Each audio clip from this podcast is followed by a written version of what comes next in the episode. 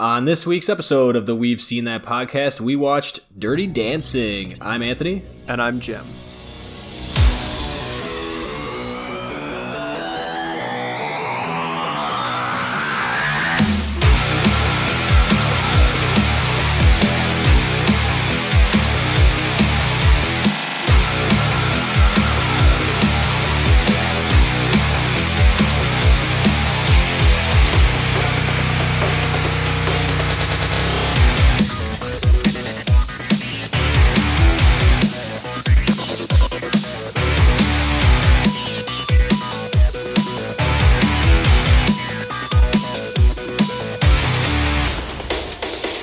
Cut the music.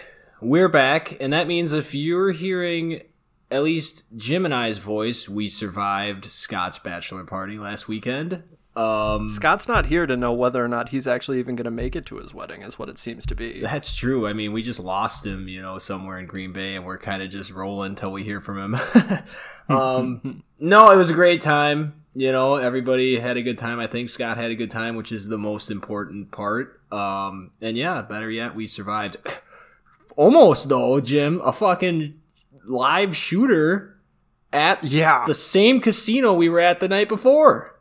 Yeah, that was terrifying. Holy shit! That news was just breaking at whatever time it was like seven thirty Saturday night. And we were all just kind of chilling, and we're like, "Oh my god, that was Yeah. a close call." Like, Yeah, that was scary. I But on, on better news, you and I forget his name, your teammate, had the best round of golf that morning. yes, we did. His name was Austin. Um, pardon me for not knowing your last name, but I don't know if you want it released to the netherworld anyway. Um, but yeah, You guys fucking tore it up, is what it seems like. We like. did. We shot two over par. I think that was pretty well in the lead from what I remember. But yeah, I couldn't complain. He was a good partner. Um, I got my big self-created golf tournament with like a bunch of high school buddies. That's tomorrow. So now I got to win that one. But I, I don't know, dude. I went out today, or sorry, not today. I went to the range yesterday, and fucking, ugh, I don't know. It was I- bad? it was not great. So my confidence is a little wavered at the moment. I was riding high see- from last weekend, and now it's just like, oh god, I don't know. See, see now the first round out, or like, well, it's not even your first round, but you've peaked for the year. I might it's have. downhill from here. It really is. You hit that one point as an amateur golfer. It's like you're either your first round of the year, which is good, or like you kind of build up and you have a couple good times in a row, and then yeah, every time you go after that is just too much. just fucking sucks. Yeah, it's just too Scott and I shot a plus 14, and I'm not even mad about it. I'm a terrible golfer.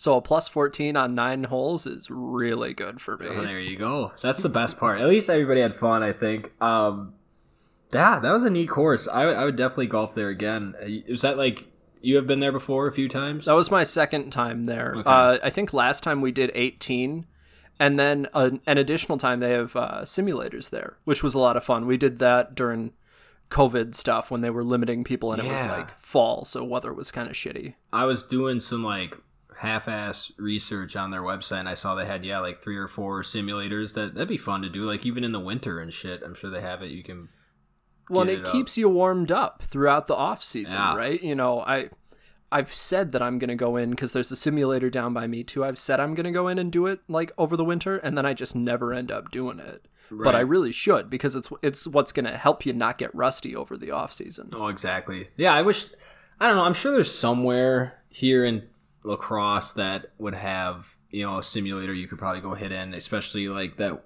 would help you like when you're getting fitted for clubs and stuff but I just don't know if there's anywhere you can go and actually just play like that um so yeah that'd be pretty neat to have something like that around here so yeah it was a neat course and a lot of fun When you can crank through 18 holes pretty quick, right? Because there's no searching for your ball when it's off in the rough. You know, there's no driving to and from everyone's ball.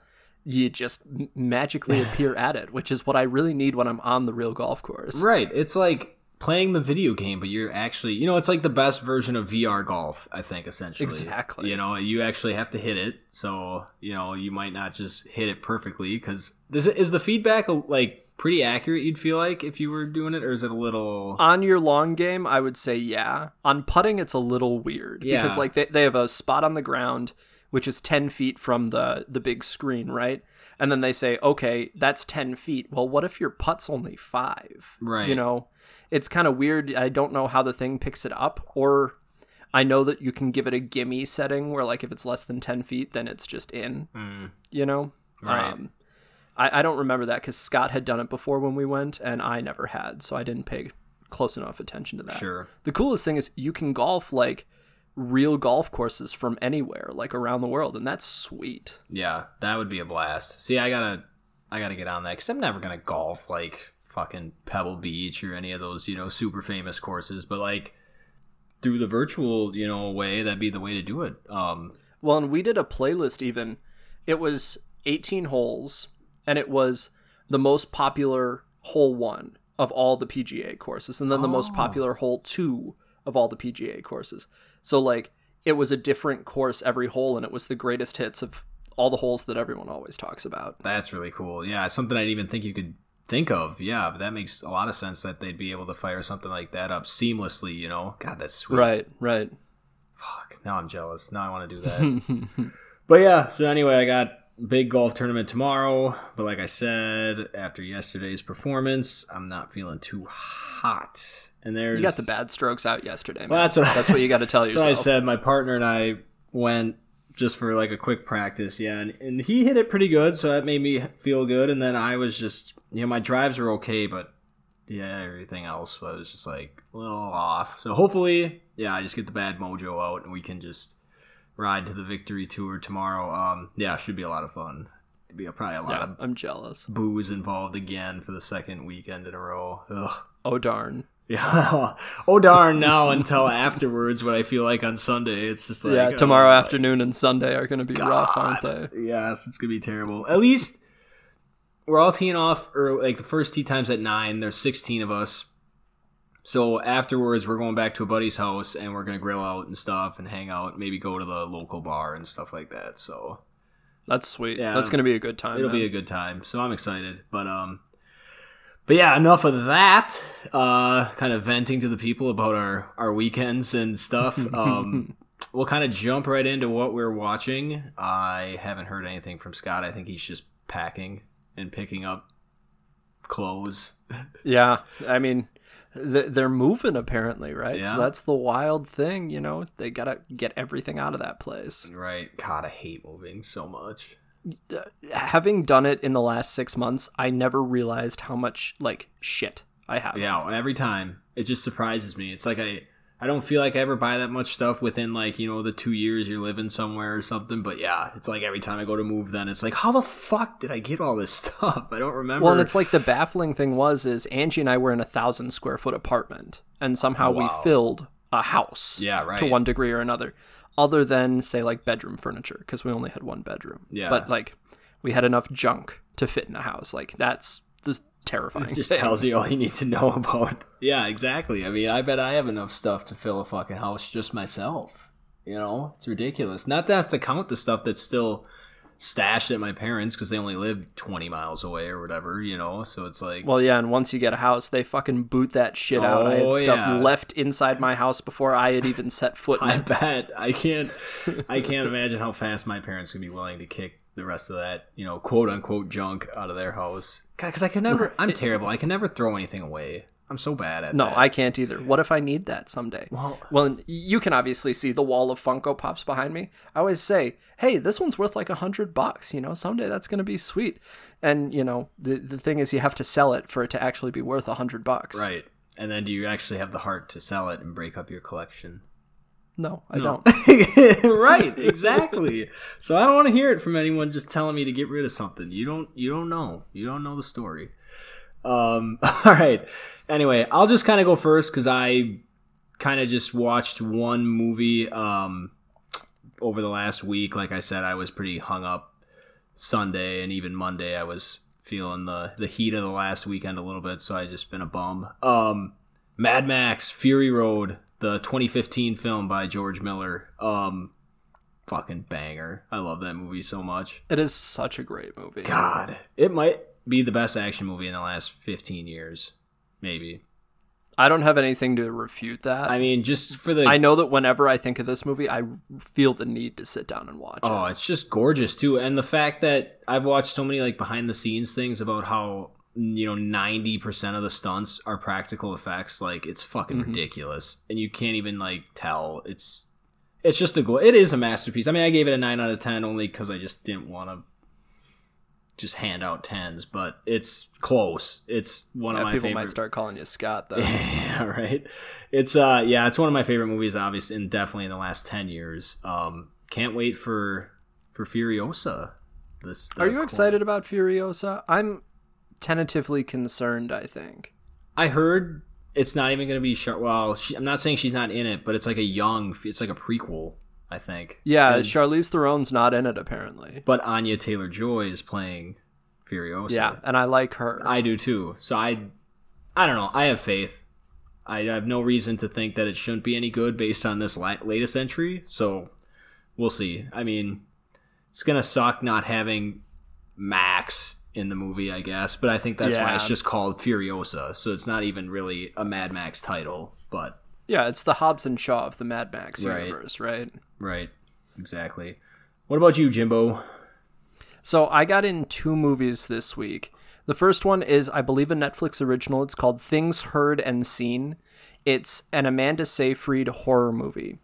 Hmm. It- I gave it a 7 out of 10. The first half of the movie absolutely doesn't play like horror at all. But the second half is very, very horror feel, and I thought it was pretty unique, actually. Even though it plays on a haunted house sort of theme. So it's is it's new. Yeah, it's it's very new, like within the last couple weeks. I don't know the date offhand, Okay. but we really enjoyed it up until say the last 15 minutes. It got a little off the rails for me, not where I wanted it to necessarily go, but I- I'd recommend it. I mean, it was 100 minutes long and it, it was pretty darn good. Nice. Yeah, I mean, Uh, I'm kind of just doing a quick IMDb here. It's a couple people I've noticed in it. Netflix, man, they usually make quality content, so yeah, I mean, I'm always down for a decent, you know, horror slash thriller movie for sure. Yeah, it's it's absolutely a slow burn is the biggest thing. Um, but once it gets going, it's pretty good. Um, husband and wife move from big city New York to upstate New York. He got a job as an art professor teaching art theory at a small private school, and she left her job as an art restoration person from New York City. So she abandoned her livelihood to follow his dream. Um, now that he's finished school, and then they move into a house where some sinister things have happened. Naturally. and that's all I'll say because if I give you the reveal, it ends up really taken away from it. So I think part of the reason my score's a seven is I don't think it's super rewatchable. Right. Makes sense. The second thing I watched, which is supremely rewatchable, The Godfather. Dude. I gave it a nine out of ten, and before anyone comes after me, that movie is too long for its own good. I was gonna say for a movie that long and it's amazing, it's as rewatchable as it is. You know, to be honest. Yeah, yeah. Al Pacino as Michael and Marlon Brando as uh, uh, Vito Corleone. I, I couldn't get over it. And I think, and this is maybe terrible to say as someone who helps run a movie podcast, this might be the first time I ever sat down and watched it through, like sat down beginning to end. Yeah. And I think that might have been part of the problem is like if they had split this up into like three chunks as like a TV miniseries, man, I'd love it so much more. Hmm. you know? But it I think that there are some parts that are boring and some parts that are a little bit slow, and that's where the length of it just gets to you. But the acting is bar none amazing and engrossing uh, uh, as a movie, you know. Right. I need to find Godfather Part 2 because I've never seen that one. And some people argue it's better than the first. Yeah, to be honest, I I don't think I've seen the second one or at least the whole thing through. Um, but yeah, that is the consensus is that it's every bit of good, if not, you know, some people like it more than the first one, which is pretty hard to imagine. Um, but yeah, kudos to to them for sure. I mean, yeah, the act it's like it's just an acting like class 101 essentially from everybody involved. Oh, yeah. Like there's so many people when you sit back and look at all of the people involved in the movie and like Al Pacino just super young in it. He's just yeah, he's amazing. I, I almost didn't recognize that it was Al Pacino at first. All of a sudden, credits are rolling, and I'm like, son of a bitch, that's who that was. Right. And never really made the connection before. I think he's better than Brando in this movie, and I'm more in, intrigued by the character of Michael Corleone than I am Vito. So that's why I'm kind of really excited about possibly watching Godfather Part 2 when I get around to it. Right. Because uh, do we want to spoil Godfather? It's like 50 years old. I think you're okay. Okay. Vito has a heart attack and dies. So the the second movie is going to be way more about Michael, I assume, which I like him better as a character. Right.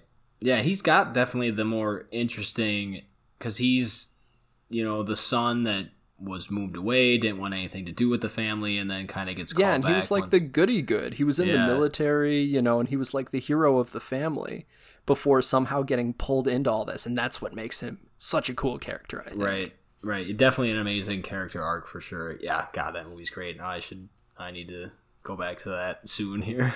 The more and more I think about it, the more and more I love it. Yeah. Like it's just it's a great great movie. Yeah, I, I should read the book in reality too, like because um, it's based on a novel, and I've never sat down and read that either. But from what I understand, it's a great novel. Right. Yeah. God damn, Jim. I got I gotta set aside like whatever three plus hours probably or two and I don't even. May as well just call it six, do a double feature. That's true. It's not like I haven't done it with Lord of the Rings before. I suppose I could do it for this, but. wow! Wow! Wow! That's what the fucking cop sirens drove past a few times um, Saturday night. I wonder if they were heading out towards that casino. Maybe they were. I We were have only- to think they must have. we been. were only 10 minutes away from where the house was staying, too, which is pretty sketch in its own right. but, yeah. Anyway, let's see what we got for the Hype Horn Jim. I'm super pumped about this one. I can't believe it's actually being released this year, but, uh, Yeah, I was surprised too. Yeah. But Witcher season two is coming to Netflix in the fourth quarter of 2021. I'm really hyped about this. I love the first season.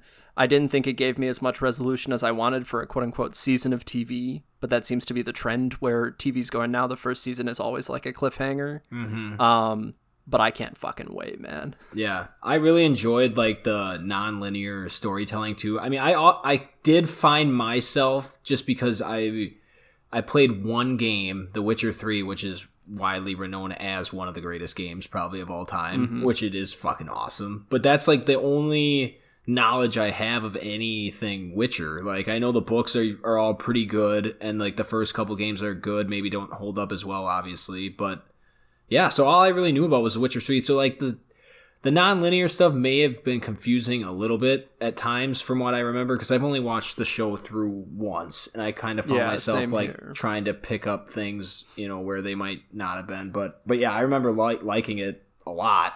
Um I thought obviously the guy now I can't think of his name. Henry Man- Cavill. plays Geralt was great. Fucking awesome. Yeah. Like, He, captured he was perfect casting. captured all of like the nuances of the character just perfectly. like it's Yeah. just awesome. Um yeah, pumped. Can't wait. I need some more fantasy epic in my life. Um especially they Have- said did you ever finish the game? Is my question. The Witcher Or 3. like get yeah.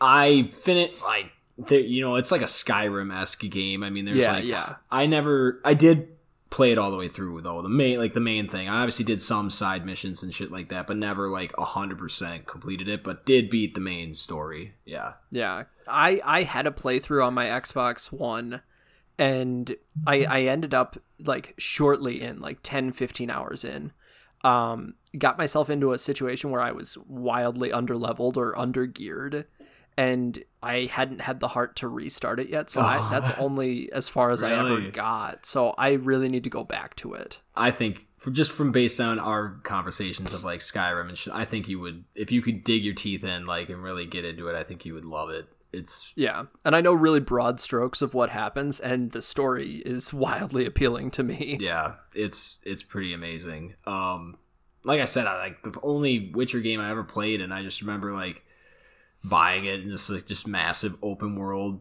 like RPG. I'm like, holy fuck, and it looks gorgeous. Like even for the time, like I can't imagine now. Maybe if there's any, I don't know if there is any remasters for like the newest consoles or not, but God, I think they got it updated to PlayStation 4 and Xbox One, but I don't think they've done anything for next gen, so Right. Series X or PlayStation 5 yet. I'm sure it upscales pretty well, though. I, I bet it still looks great. I haven't played it in probably a couple years, but yeah, Yeah. it was a good game. Yeah, it, it, it is good. I remember being confused by all of like the various potions and whatnot, which is not my strong suit in literally having to remember formulas to put things together in a video game. I'd rather that there was just like a really solid guide for that or that I can purchase those things with in-game currency, but that takes away from the RPG, which obviously is what people love about it. Right. Perfect. All right. So the next thing we have is Marvel dropped a huge amount of information about Phase 4. Sorry, excuse me as I'm just like googling this cuz I forgot to take a picture of it. Did you Um, watch their like trailer thing for it? I did, and it Yeah. looks so freaking cool. Um, so in essence, they dropped release dates for almost everything in Phase Four. Um, just this huge trailer of what's to come, and I'll give a quick list of all the movies. Uh, so included in Phase Four are Black Widow, Shang Chi and the Legend of the Ten Rings, The Eternals, Spider-Man: No Way Home, Doctor Strange in the Multiverse of Madness, Thor: Love and Love and Thunder, uh, Black Panther: Wakanda Forever, The Marvels, so that's the Miss Marvel sequel, Ant Man and the Wasp, Quantumania, Guardians of the Galaxy Volume 3, Fantastic Four, and Blade. Yeah. And those are all like the movies. This doesn't include any of the TV series that are going to be launching in the same time frame, and there's a lot of those. Right. Noticed nothing about like Captain America, so I wonder how that far. must be Phase Five. yeah, how far Captain America 4. that'll be. And I'm assuming he'll show up in other movies. He has to, right? Yeah, and notice no Avengers movie Right. either. So they're they're trying to rebuild the team, is what it seems. You know, Yeah. trying to figure out what the team is going to look like going forward. Interesting. I just want to say one thing about the Spider-Man. I don't know if you've seen any of like Andrew Garfield's recent news lately. He Yeah, he's been like super denying it, but then walked it all back, kind of saying like never say never, you know, in like a Yeah. couple of recent interviews. God, they're just pissing me off so much. like it one hundred it one hundred percent plays as Kevin Feige called each of them and said like, "Hey, do damage control. People know too much about what we're going to do." right. Like I don't know. I just I'm still. It's just I could eas easily be let down, but my heart and everything is just all in right now on seeing those three like in the same movie. Like I just Yeah, I, I want it to happen so bad. right. And as someone who kind of is a little bit of a Tom Holland naysayer, I wasn't a huge fan of him in Civil War, but I haven't seen any of his standalone movies, so I can't give that much of an opinion. Having the others back would really sell me on getting through the Tom Holland movies. Right. And it's not like the way the they're going with all of this like goofy time travel and the quantum realm and like you know multiverses like it would make sense you know it would fit to have them in there it's not like they'd just be doing t- i mean it would kind of be fan service but at the same time like it it makes sense for the tone this next phase is going through you know like where shit's just getting all jumbled up yeah i mean Right. I don't know. I just I can't wait. I just hope, just hope and pray. Like I Well, love. and that kind of leads us into the next piece of hype here. Is Loki dropped a new trailer and they moved up their release date to June 9. So we're a little under or a little over a month away from Loki. So, and this trailer, there's like some sort of time bureau who like is like, "Hey, the timeline is fucked up from the Avengers traveling around in time. You're going to help us fix it because you're basically a convict and a prisoner." And this is the trailer that has officially made me interested in this show. it looked good.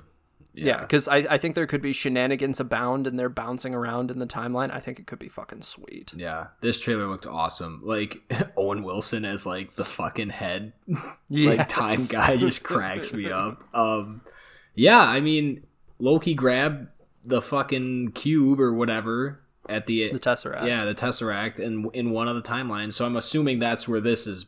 I think it's clear that's where this is picking up immediately, and then it'll follow this timeline now where he's still alive. But yeah, it's funny because I'm sure there's gonna be.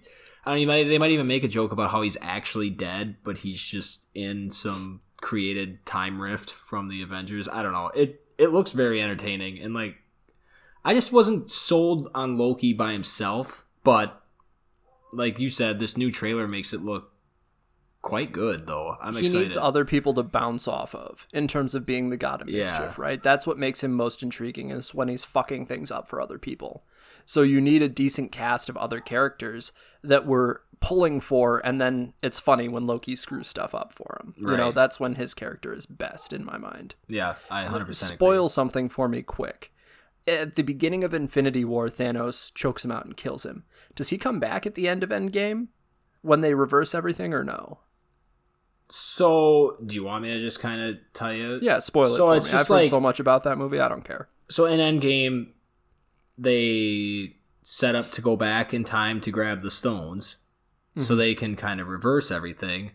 Well, at one point, then they're back into right after the first Avengers movie, where they're Yes. they're leaving Stark Tower, and that's where um they the guards have Loki like in chains, but while they're going back in Endgame, the Tesseract accidentally like slides over to Loki at this one part, and he like grabs it and disappears, and that's all you see of him.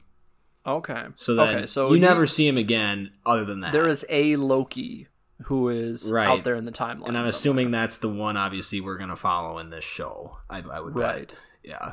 Okay, sweet. I think that's intriguing Right. as a consequence of time travel, right? And it seems as though before this point they haven't really dealt with any consequences of their time travel. So I think this is important and good for them to explore. Right, because all we know, well, spoil it for you again. Like I don't care. if you don't care, because all we know is that just Captain America went back in time and you know put all the stones back where they were or whatever. Right. And know? even just, you know, if you want to go by the butterfly effect, even him just being there to place the things back should have a ripple effect to one degree or another. Right, right. So yeah, I think this will be cool to show how that happened. Kind of like how they showed the, you know, how the snap back affected people in WandaVision, like where people just re- Yeah. reappeared, you know? That was kind of cool um to see. Well, and we saw more of that too in uh, Captain America slash Falcon and the Winter Soldier too. You know, with Right. the whole repatriation thing. You know, that was a much darker look at it,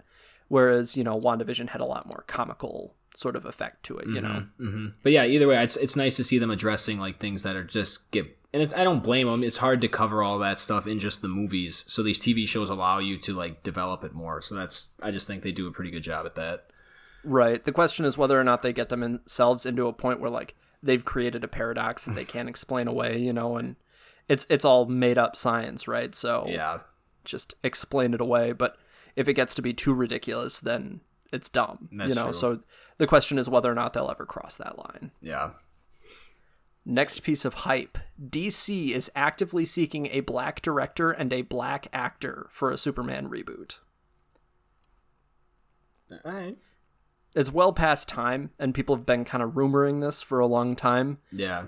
But, I mean, I guess I, I want to know who they're going to cast. Michael B. Jordan was tossed around a lot That's for who a long time. that's who I thought of immediately and I would just team him up with um the director for like he at least did the first Creed movie, um Ryan Coogler. Um and they, I yeah, like who also did Black Panther, so he's had his hands really on like um, superhero movies that too. movie, yeah. So I think like that would be like the obvious choice for like team up because they've worked together, you know, numerous times before. So The question is whether or not either of them have a contract signed with Marvel to have to be in things. Right. Because a You lot know- yeah, a lot of people are thinking it's possible he could even come back as like the next Black Panther somehow. I mean, I'm not saying that that's canon or real or anything, but like they're saying, you know, he'd be one guy, you know, that fans would be okay with cuz he played the villain but like towards the end he kind of was just misunderstood, you know. Yeah. and- yeah. So He was an anti-hero with Right. some bad choices. Yeah. So I don't know. I mean, I'd I'd be down for that too if it was something like if it was like some those two teaming up again because most of the stuff they they've done together has been pretty damn good so far. Yeah. My question is whether or not this Superman will be Kal-El, you know, your normal Superman, or if it's going to be, oh my gosh, and I think it's Zor-El is the Superman from Earth 2 who is a black person in that hmm. universe. So I'm wondering how they'll do it. If it's Kal-El, then hopefully it's going to spin into the other movies, and that's a much bigger statement than taking your already black character and casting a black person as that that character. Right. So if it's Kal El, it's a much bigger statement, and I don't know that anyone knows if that's what they're doing yet. Hmm. So It'll be interesting to, to see see. how the whole Marvel aspect kind of plays how they how they play it out. You know, because Captain America is now a black man.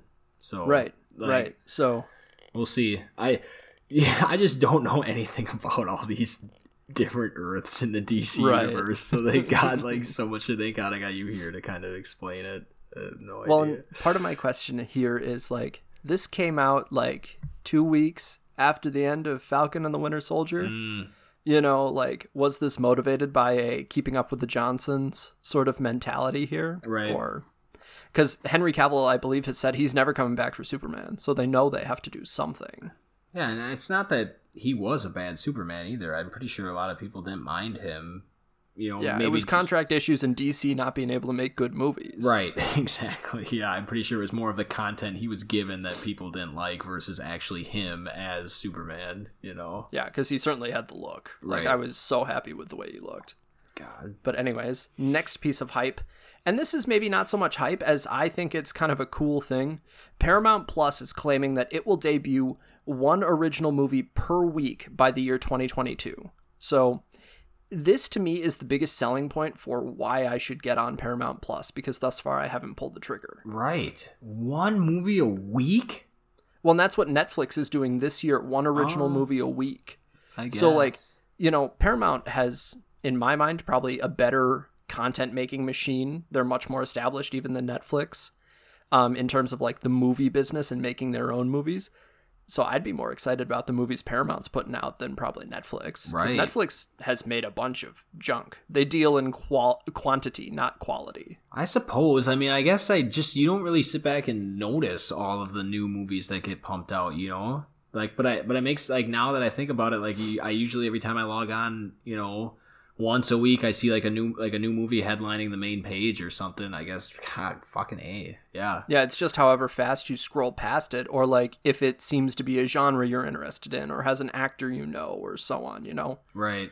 And that's how we ended up watching that Amanda Seyfried movie because I had known that she had done something recently. So I saw it and I was like, heck, let's watch this. Right, right. It just makes it just one week just makes it sound more impressive. I mean, it is impressive, but like I guess it is being done, you know, as we speak already. It's just yeah, I don't really you don't really notice it because there's not much acclaim behind a ton of the Netflix movies. I mean, some of them, don't get me wrong, come out, but they usually come out with bigger. You know, they're promoting it a lot more than than a lot of the ones they just they just kind of dump on there. But yeah, Well, and this is a commitment. Like most people are thinking COVID 19 is kind of on its way out at this point.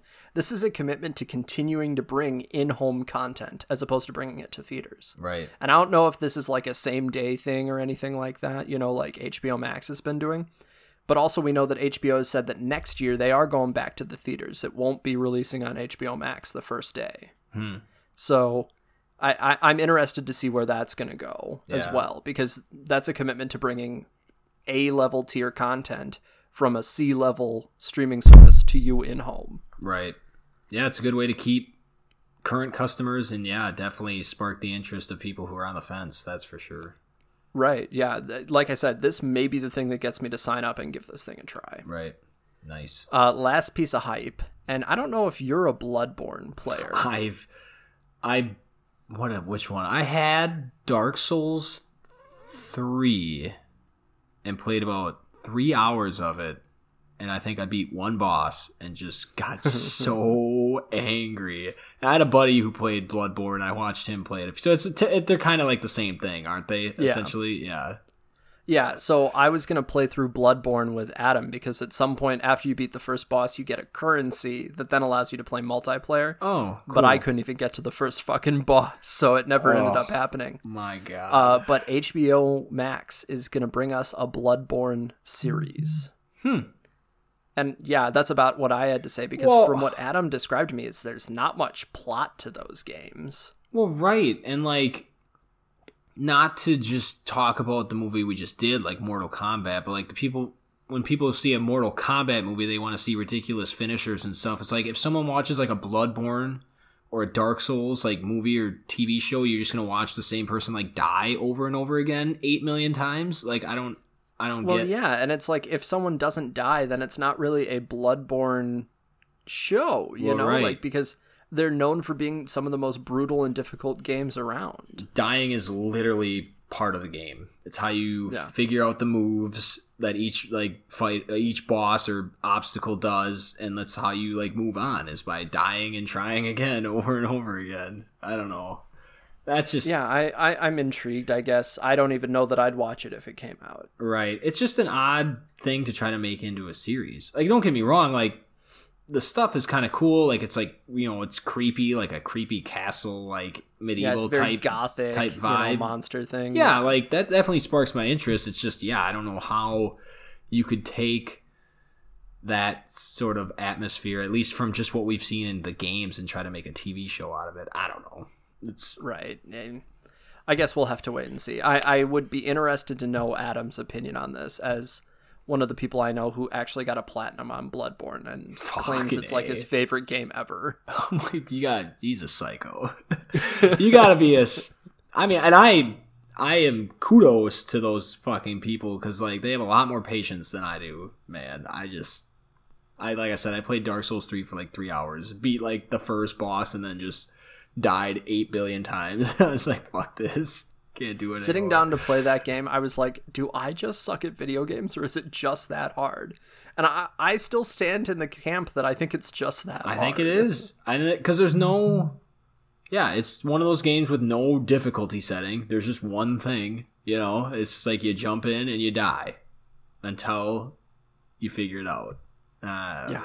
Yeah, and it's just fucking brutal the whole time. It is. It's a fucking stretch, that's for sure. All right, people, and the moment you guys usually wait for our review. Um, we watched the 1980s Dirty Dancing. It's our decade movie, um, randomly drawn. Uh, this is what we landed on, but uh, yeah, good to get back, Jim. Why don't you tell us a little about this lover mil- lover film? So, Dirty Dancing originally came out in 1987. Um, the synopsis is spending the summer at a Catskills resort with her family, Frances, baby Houseman, falls in love with the camp's dance instructor, Johnny Castle. And this is one of the best uh, synopses we've had. like I said, I like to usually rate the synopsis after you after you read them to us. Um, yeah, I mean, that's a solid eight, nine out of ten description of basically what happens in the movie. You know, It seems the shorter they are, the more accurate they generally are. Less time to be wrong. that's true, and especially with a movie that's this is a little over ninety minutes. I think it's like, yeah, you don't, yeah, you don't, it's like 100 minutes. you don't need some big fucking drawn out you know description of what's happening you know basically as we'll as we'll get into this it's just a lot of dancing Well, which is the whole point, yeah right? well it is It was it was directed by Emil Ardolino, uh, written by Eleanor Bergstein, and starring Patrick Swayze and Jennifer Grey. Very nice. Who they're you know they're the main characters of the movie, and we spend a lot of time with them. So there's not much development for anyone else really. So it's going to be kind of bouncing around basically them and any slight interaction they have with any of the other characters. I guess you know safe to say. Yeah. Um, And the, the their advancement is the most important, other than I would say Baby's dad. true. Um, Jake. Because he certainly has a slow but sure arc in this movie. I just I refer to him as Jake a lot here as we're gonna go through this, but like Jake feels like a young man. I know. He's like I'm- 60. I'm like looking at the goddamn you know cast here, and it just says Jake Houseman, which I know is his name, but it's like they rare like I don't know. I just found myself they writing. call him Jake exactly once, I think. yeah, I'm just think I think I should have just I'm just gonna refer to him as Baby's dad or Jake. I don't know. It just seems weird knowing that it's the main character's dad the whole time, just to keep calling Right, him Jake. I don't know. Just felt weird writing it, but that's what I did. Oh man. So anyway, yeah, thanks for that, Jim. We'll kind of just dive right in here. Um, like I told you off screen a little bit, we get some opening credits with some like black and Gotta white dancing going on in the background. Um, I felt like this went on a little too long. And see now, th- this is why it bothers me so much. Is I feel like oftentimes if you're going to have opening credits, there's too many of them. Yeah, like I just remember, I just seriously, I just wrote there's some seductive dancing in black and white, And then literally a line later, I said, "And we're still going." LOL. As we're like, I, I think I think the only good thing about this is they do mirror it, and they have some more of this at the back end. true, they So came like full that is circle. good, Yeah, you know, but otherwise I don't have many points for it. This would have been a decent movie that you could have done some opening credits because your two biggest stars, Jennifer Grey and Patrick Swayze, like announce the two of them and get into the fucking movie. Right. But that's not what they did. and like one, but I also won't knock on it too much because this is like one of my pros at the end. Is the soundtrack is great. So Oh, I mean, yeah. a lot of it's just great music at the same time. So I can't be that mad. But at the same time, it's Yeah. like, let's fucking go. Um, so anyway, after we get that, we kind of get like a radio cut in of a guy, um, just kind of announcing the song. I think that was playing. Um, we then jump to Baby, played by you said Jennifer Grey, um, riding in the car with her family. It looks like they're arriving at some sort of like big summer house. It's called the Kellerman House. I don't know how else to describe describe it, like a vacation. So it's like a hotel. Yeah, But what what is baffling probably to people of our age is that people would go to these hotels or like rich people would go to these hotels in say like upstate New York or in the the northeast and they would literally book an entire summer at this one house or at this one cabin or hotel. So like what what this movie does poorly in terms of explaining is these guys are here for like multiple weeks or months and it's unclear of how long she's been there. Gotcha. See, my mom listened to one of our. I think she listened to the Stand by Me one, and she just Mm-hmm. ripped on us for like not knowing some of the shit about the time. You know, the timepiece. like that's she'll probably just if she listens to this one, she'll just be like, "Yeah, that used to be a thing where people would just go to hotels for like three months." Be like, "Well, fuck, I have no idea. I have no desire to do that." So I'm sorry that I don't kind of feel that vibe right away. Right. You know. Well, and there's one, there's one big point related to that that I want to bring up at the end because it's a theme of the movie. Um, and the weirdest thing I think about this is we chose this for our 80s movie, but the entire movie is set in the 60s. It's 1963. Fuck, you're right. God, that's so It's kind of ironic. It but is. Doesn't change the fact that it's a great fucking movie. That's true, and it was made in the '80s, so that's what we're going with. Um. So anyway, yeah, like I said, the family's arriving at the Kellerman house. I said it's like a big fucking mansion, but Jim says it's like he told me it's a hotel and it's on a lake. It's a pretty nice place. Looks real nice. There's a lot of people showing up at this time. Um, he's not in the movie much, but Stan, played by Wayne Knight, I wrote AKA Newman, um, is just kind of running around on a megaphone, like greeting all the people. He has a couple like funny lines here and there throughout the movie, but like I just kind of giggle every time I see that guy. R.I.P. By the way, Wayne Knight. Um, He's so funny. he is hilarious. Great in Jurassic Park. Like Oh, great yeah. in Newman as Newman from Seinfeld. Like love him. Just love the guy. Um, so it's good to see him. Uh, this is the first time we kind of see Max Kellerman. Um, he's like the owner of the He's hotel. the owner. I'd He's say. running the place. Yeah.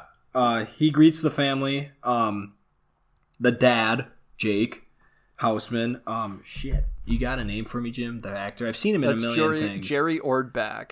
Yeah, Jerry Orbach. I've seen him. He's from like fucking CSI, isn't he? Or uh, the other one, not Now you're asking the wrong guy. I don't. I don't honestly recognize Law him and Order. anywhere. I know he's on Law. Is that what it is? I think so. That's where I've seen. Him. I'll pull it up while you keep going. times. Yeah, do me a solid, would you? Because I need to know now. um, he greets the family. Uh, just He is on Law and Order. Is he? Ah. And he's Lumiere in Beauty and the Beast, the animated one. fucking a. See, Law and Order. I knew it. I Um, recognize that voice now that we say that. He does too. have That's a very wild. distinguished voice, that's for sure. And he, yeah, he looks, you know, the exact same. Law and Order is a pretty old show, though, so uh, I mean, it is. it's not too odd to me that he looks the same. But um, but anyway, I digress. Um, we found out he's like a doctor, so he's actually Kellerman's doctor. So that's why he's kind of showing him like the special treatment or whatever. Um, the next scene is like a bunch of people just dancing around on a patio. I don't know if you have much more to add to this. Is this where we see is Penny the instructor in this Yeah, scene? Okay, yeah. So the way I describe this is if you've ever been on a modern cruise now, they always have activities and like there's dance classes or like water aerobics or stupid shit like that. That is entirely what they did to entertain these people at these sort of resorts. So like they would take weekly dance classes because they were there for a couple of months. You know, or they would have like a volleyball tournament, and that's what these people did to entertain themselves, you know, because you weren't around watching TV or anything like that. And then they would have like shows or skits in the evening, you know, like when you're on a crappy resort or on a cruise. Right. That's kind of like what uh Stan's what he was doing was kind of just like shuffling people around or like telling them all the different events at certain times. You know, every time we see him with a megaphone, that's basically what he's doing, and then like Exactly. cracking some like one liner. But um anyway, yeah, so that's where we kind of that's where we get introduced to Penny. She's kind of teaching everyone to dance. Um Baby looks a little lost, you know, doesn't really yeah, get doesn't seem to have the rhythm. doesn't get the vibe. Um, the next scene, we see her kind of go off to look around the property. Uh, she's walking along, um, the like this big balcony, and she sees Max, uh, lecturing all of the waiters, like telling them, you know, don't mess this up or whatever. Like this is like a big thing, you know, this can lead to many things, so just don't screw it up. It's basically like a pep talk, nonetheless. Well, more importantly from that scene is all of the waiters are hired from like Ivy League colleges like Cornell, Yale, Harvard, and they are there to entertain the daughters of the rich guests. He says, "Take all of the daughters out and show them a good time, even the dogs."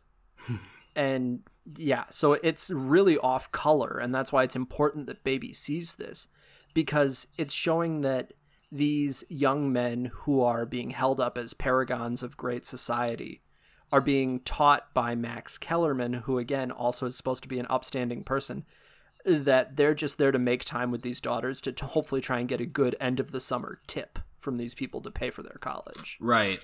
And I don't want to give it away too much, but like um at one point the dad is about to tip the one guy, you know, we'll get to him, a guy money for medical school. So it's like it can lead like if you meet someone who is like in the same field or of interest, it can definitely like open doors, you know, that's what they're kind of hoping for, but yeah. Yeah, that's it's a, point. networking opportunity through being a waiter. Right. You know. Exactly. Um, well, it's here we first get introduced to Johnny, played by Mr. Swayze. Um, Johnny Castle. What a fucking name.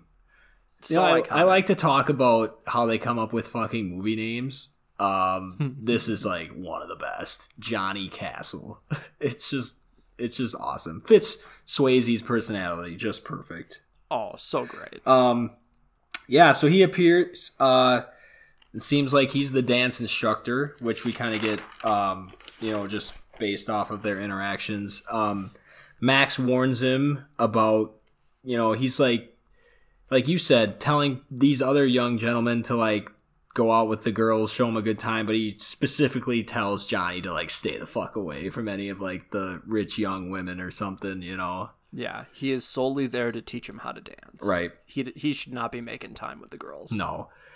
So in the next scene, the Housemans uh, they kind of arrive for dinner. Max then introduces his nephew Neil. Um, just seems like a fucking prick. He looks like a fucking weasel. God, just right from the get go, and that's kudos to the actor. He plays it perfectly too. Um, but yeah, you can tell I just don't already like the guy. Um, We also get introduced to Robbie, Oh. who is like their habitual waiter. Um, he he's one of the group that was being told to go out with the girls, and we see him recurring in the movie. yeah, Robbie. I don't know. You probably wouldn't know this, but his name's Robbie Gould. And there was a f- I only know that because it was on IMDb. there's a fucking kicker for the Bears for the longest time named Robbie Gould, so I just kind of chuckled That's interesting. because when they dropped that name. Um, anyway, so they're kind of sitting there at dinner. Uh, Neil uh, kind of starts putting the moves on Baby a little bit to because with the encouragement, I guess, of Max and her parents, specifically her dad. Um, Yeah. they kind of push them out to dance. Uh, I just said they're dancing and discussing like future endeavors, essentially. Yeah. You know. She wants to like change the world. She says she's going to major in economics of underdeveloped countries and go into the Peace Corps, whereas he's going to Cornell for hotel management. because he's just going to take over his uncle's hotel. Right. Oh, The biggest thing ahead. I think is like they they put on a new song as they're dancing, and Neil just goes Mambo, yeah. it's so Some of the stuff in this movie is definitely really corny. Like, He, he is he has no smoothness to him whatsoever. well, is it here? Like in a little while that he drops that like pickup line? Um, oh god. Well, I have here. Yeah, I said Neil seems pretty pumped to dance to the next song. That's the one you just said, and he just starts giving it. Um, this is when Johnny and Penny walk in.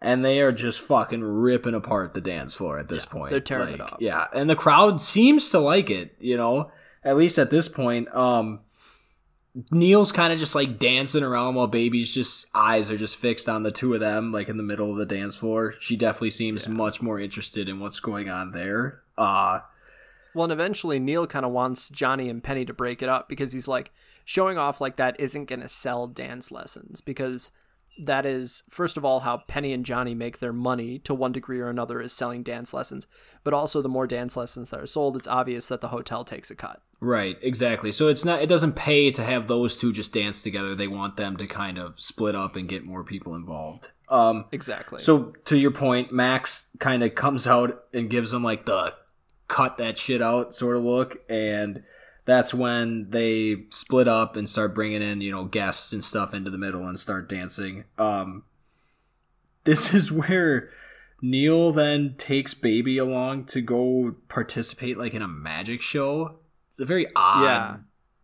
She has, she does a lot of random weird shit in this movie. Like Well, and it's uh, w- random weird activities that this hotel puts on, and that's why I described it as like a cruise, Right. You know, because they would do shit like this. I, I don't know if And I would for- like to go for- on a cruise if they still did this kind of stuff. I mean, I would maybe, but I mean, some cruises are great. I went to one to Hawaii, and there was an all-you-could-drink package if you wanted to pay for it, and we stopped at a different Hawaiian island every day. Yeah. like that's the best way to see a bunch of Hawaii. right, You know, right. I suppose. but yeah, the shows are fucking tacky and stupid. yeah. Do you don't? Uh, yeah, I definitely just wouldn't participate. I would sit at the bar. I'm sure, pay for the extended package and just chill out. You know, They do sometimes have comedians, and those are a little fun. To That'd be go to, okay. you know, have a couple drinks and listen to a comedy show. yeah. But as far as like participating in magic shows, man, I, I don't need any of that. yeah, no, no audience participation. Right. Um, But for her efforts of getting cut in half, she receives a chicken, a live chicken with a bow on it. Oh, it's just what the fuck? Handed by no other than Stan himself. Wayne Knight. Love it. Um, so anyway, kind of the next scene is Baby wandering off towards the quote unquote staff area where it says no guests are allowed. Um, like a flight of stairs up to like this different building. She hears some music being played. And this is where I think his name is Billy, right? Yeah, but he's not listed on IMDb. I don't. Know. Well, think, and I didn't. Whoever he- plays you him. don't really hear his name until a little, a little bit later. late in the movie. Yeah. Um, and he's just carrying three giant like watermelon, and she offers. yeah, they're like as long as his torso. Yeah, he was doing a pretty impressive job just to have them all there at once, but she offers to help him carry it um because she kind of just wants to go up there, but he's kind of reluctant of letting her come with him at first. right. But- I did actually just find him on IMDb. He's played by Neil Jones. Okay, Neil Jones, not not a big part, but she introduces the characters. Man, he plays a role. He he also recurs for a while Yeah. too. You know, so we get to see him. Um, but so they come up to this huge, what used to be like a dance hall of some sort. It looks like, or like a dining hall, and all of the staff are in there, um, dancing, I re- dirty dancing. I referred. that's what I said. I referred to this place as the Naughty Club because we come here a few times, so that's what we're gonna call it for the sake of the podcast. the naughty club. Yeah. I like it. I like it. So yeah. So- go ahead. Oh, go ahead. No, no, no. I was just gonna say, yeah, there's a lot of dirty dancing going on. Um, she seems interested. Like I can tell she like wants to like jump in and dance, but she clearly, like we saw in the first scene, like has no idea what the fuck to do, or like at least no rhythm. Not saying Yeah. that's And a little background on her. She's 19. Her dad is a high class doctor. Um, she has a little monologue in the beginning about how she hasn't really experienced much in life. She's never been in love and all kinds of stuff like that. So this is an unknown world to her and one that she knows pretty much from the get go is not okay with her family's point of view. Right. And we'll get to see it too. It's like she's viewed by a lot of these people, especially just from the kind of experiences that Johnny talks about. Like they don't normally like just the preppy what rich people because Yeah. they're they're usually very mean. She's an outsider and they don't want her there Um, Right. to one degree or another. And Johnny and Penny come in here and Johnny kind of makes that clear. yeah. So some guy asks if she wants to try dancing. I thought this was really funny, and she just she just goes. I'm carrying a water. No, that's later in the in the yeah. scene. So, so Johnny. when when Yeah. Johnny comes in, he asks Billy why she's there, and Billy just says she's with me, and then she just chimes in, "I carried a watermelon." to which I thought that was she cracked me up a little bit, especially because like later she was doing the whole like you know embarrassed talking to herself thing, like I carried a watermelon. Like what kind of thing is that to say? No.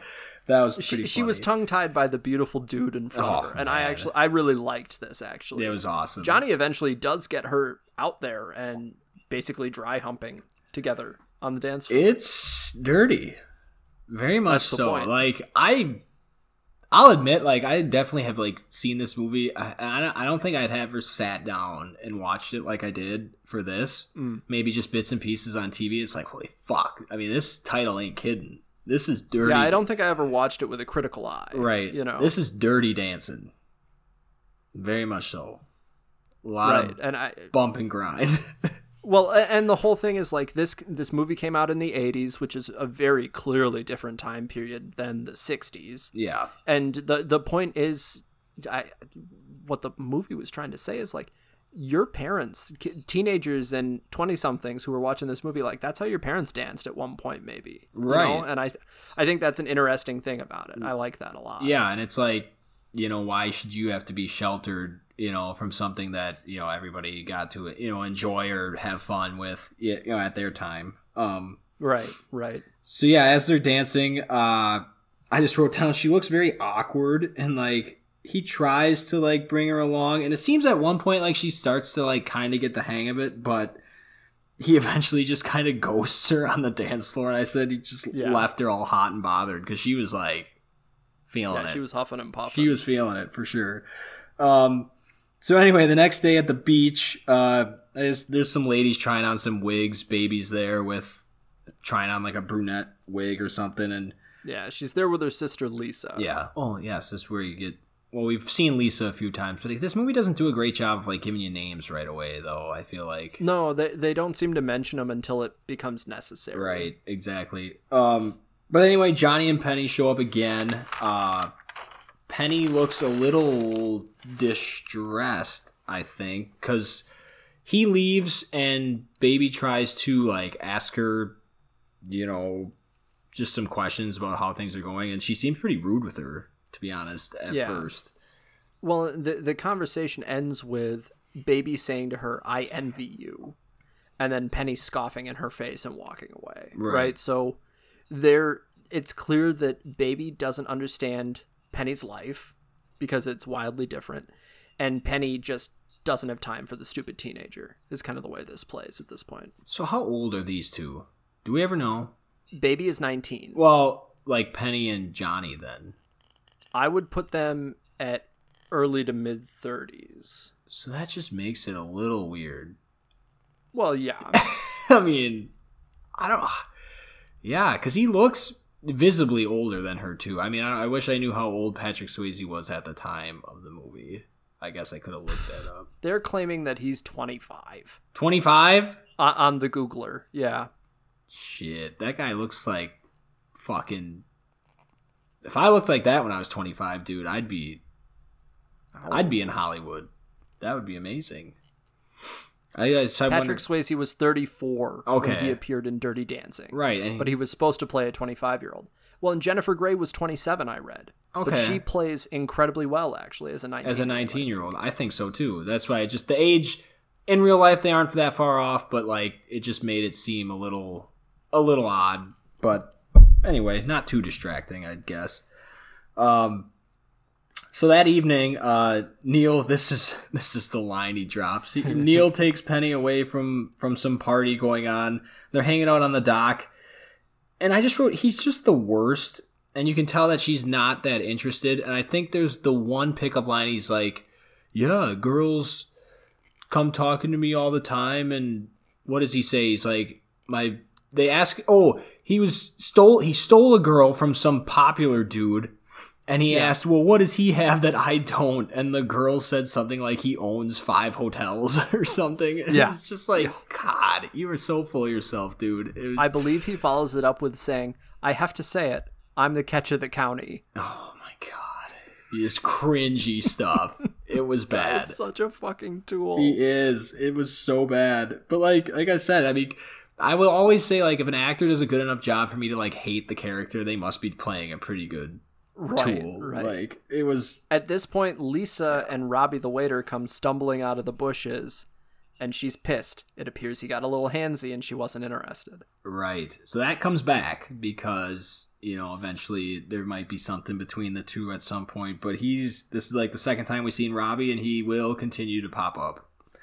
Um so this is where uh like I said, she's not very interested. He Neil then asks her if she's hungry, um, takes her to the kitchens, and in here we can see that baby notices Penny's like in the corner, just like crying. Very odd. Yeah, she's sitting on the floor and fucking bawling her eyes out. Right. So baby then like runs away, runs back and tells uh Billy, who is Johnny's cousin, um Right. what she saw. So Billy like interrupts Johnny like teaching some dance and tells him and then they go running back to to find Penny. Um which is where you find out where she's pregnant, I Yeah, guess. Billy reveals this, and Baby makes the mistake of assuming that it's Johnny's baby, Yeah. and he gets real upset about that. Right. Um yeah, very defensive. Like and then they find her and take her back to you know, either Johnny or Penny's place. Um Yeah, one of the staff quarters. It's not really important which one necessarily. No, but I want to make one comment that Billy just like pours them a drink and she's just like which she and we I know can- what she's discuss. she attempts she's going to get an abortion. Yes, But- she she doesn't want to have a child.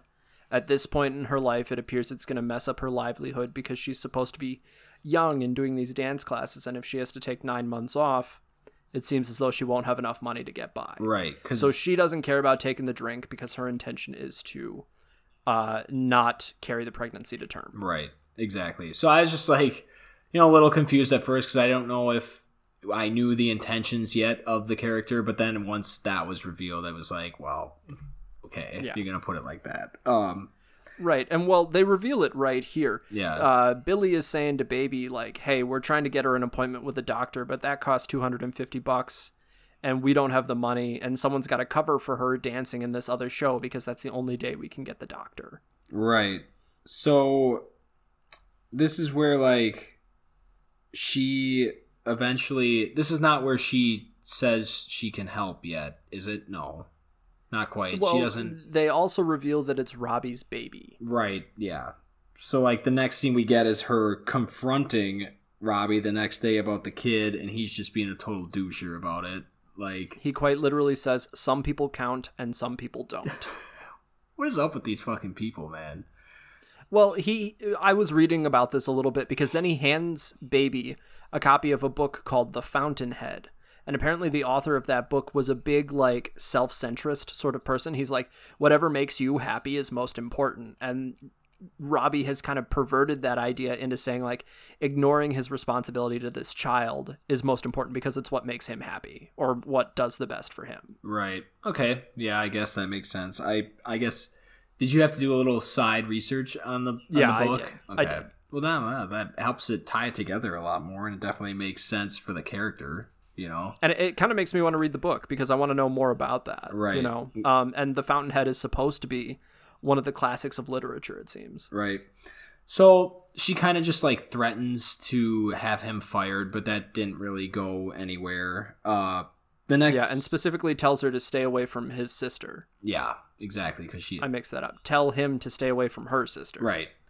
because yeah, like you said, we they were coming out of the bushes, you know, not too long ago. Um, the next scene is just I wrote down Doctor Houseman is just draining putts on the practice green.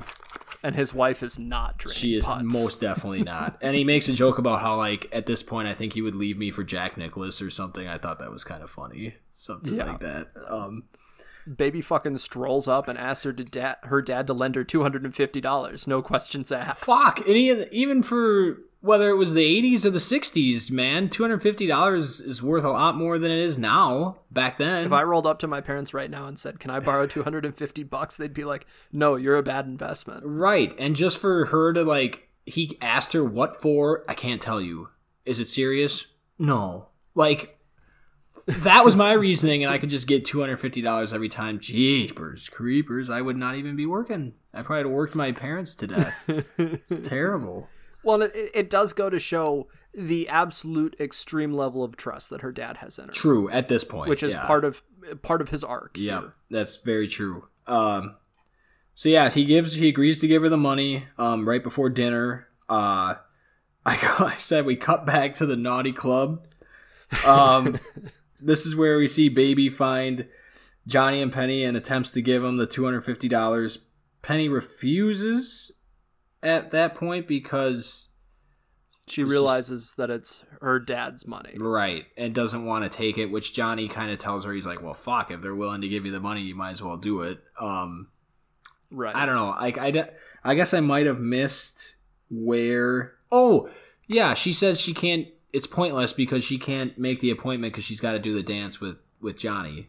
To which, Yeah, at Thursday at the Sheldrake Hotel. So baby's gonna fill in. right, and this is where Baby kind of gets her chance. Um, Johnny seems very reluctant at first, and it's actually Billy who kind of like, you know, pushes her onto him, and um, he eventually accepts it. Uh, yeah, so this is where they start practicing. Um, she does like a little montage with him where he's kind of just yelling at her.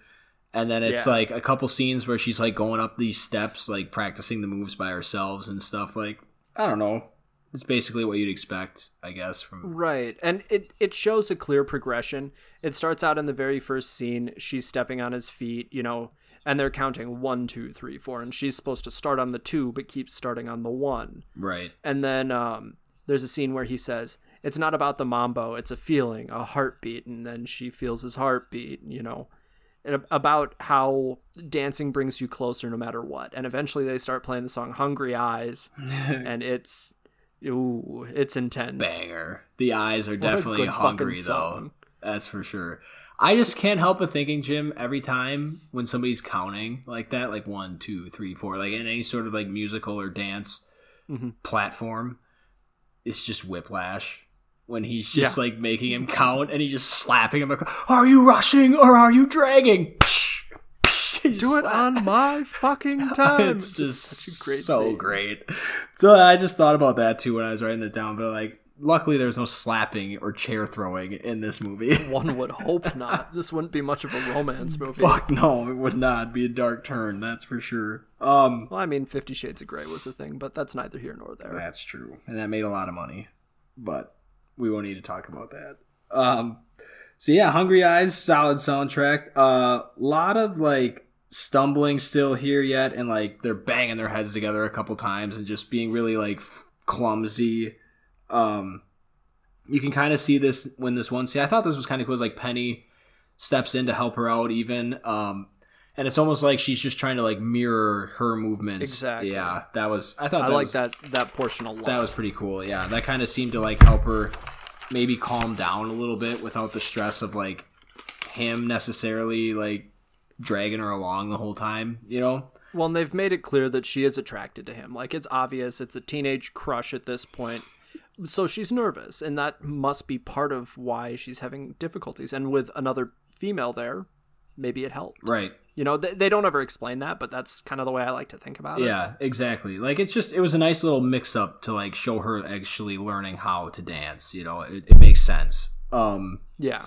so this is where then you know it's still kind of like one big interlude uh we see her like in some scenes starting to put on makeup you know she's definitely starting to like feel herself a little bit as she's learning um I wrote down here, Jim, the better she gets, the less clothes are being worn.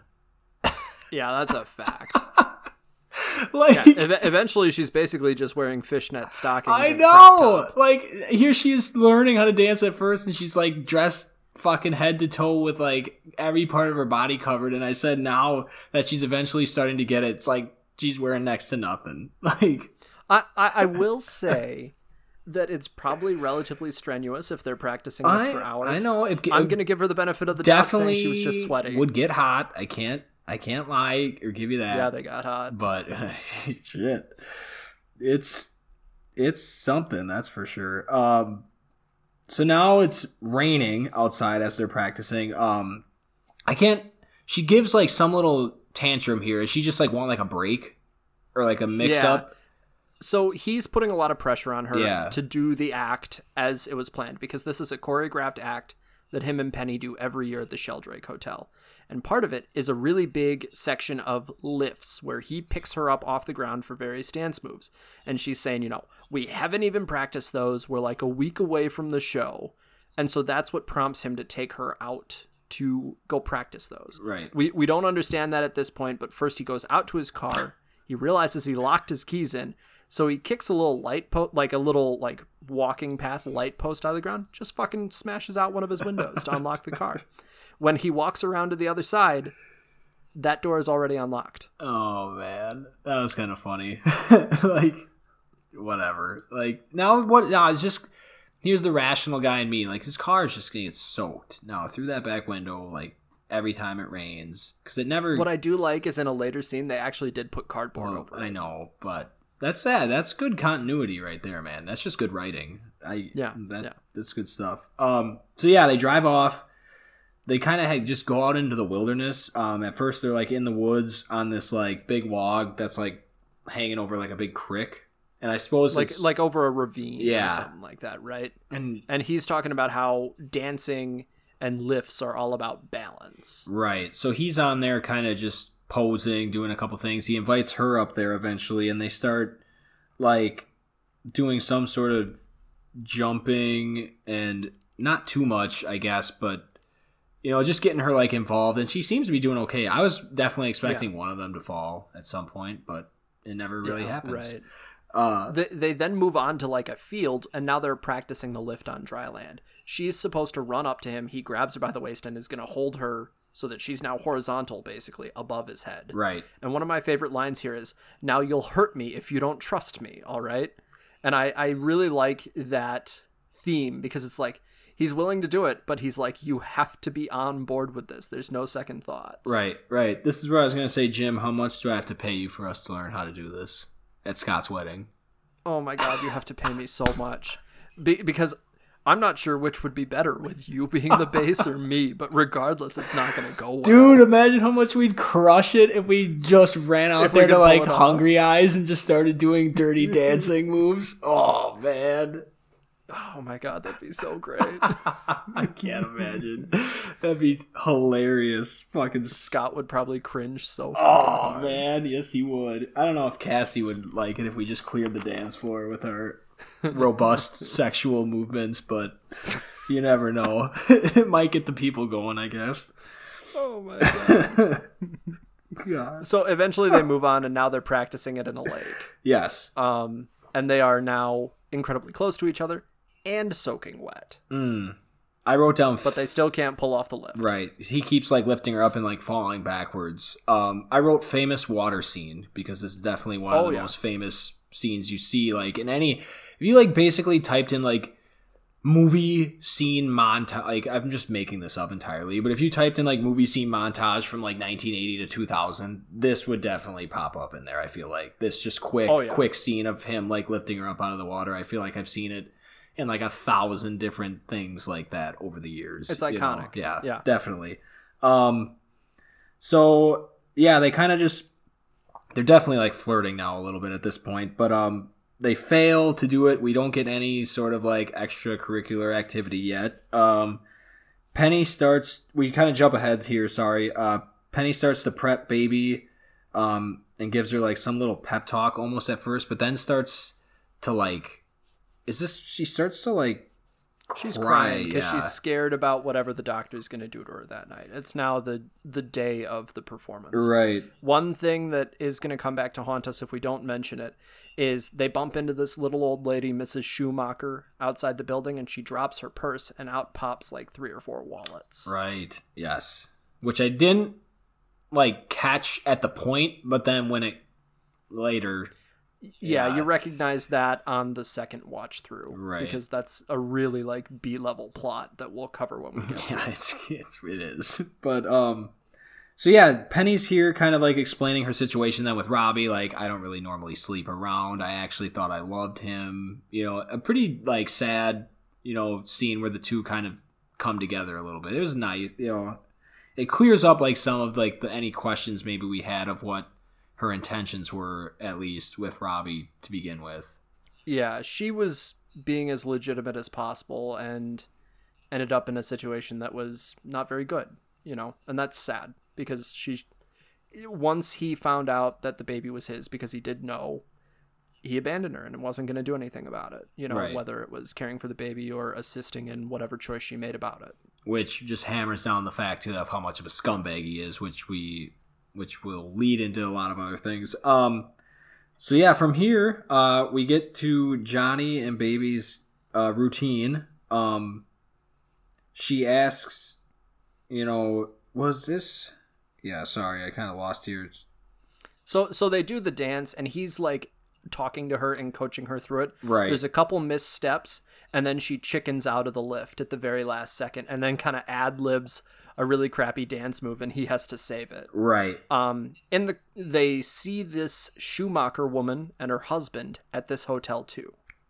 Yeah. Um, and then in the car driving back, Johnny is complimenting her like crazy as she's changing out of the dress in the back seat. Right. He said she did a really good job. She didn't want to be seen by the Schumachers because of and maybe like giving away where she was or who she was hanging out with in particular.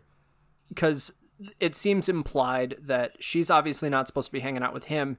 His boss has made it clear he's not supposed to be hanging out with her, and we have to think that her father would not react very kindly to her hanging out with um, someone that he thinks is a little bit sleazy, a little bit scuzzy, not the nicest guy in the world. Right, exactly.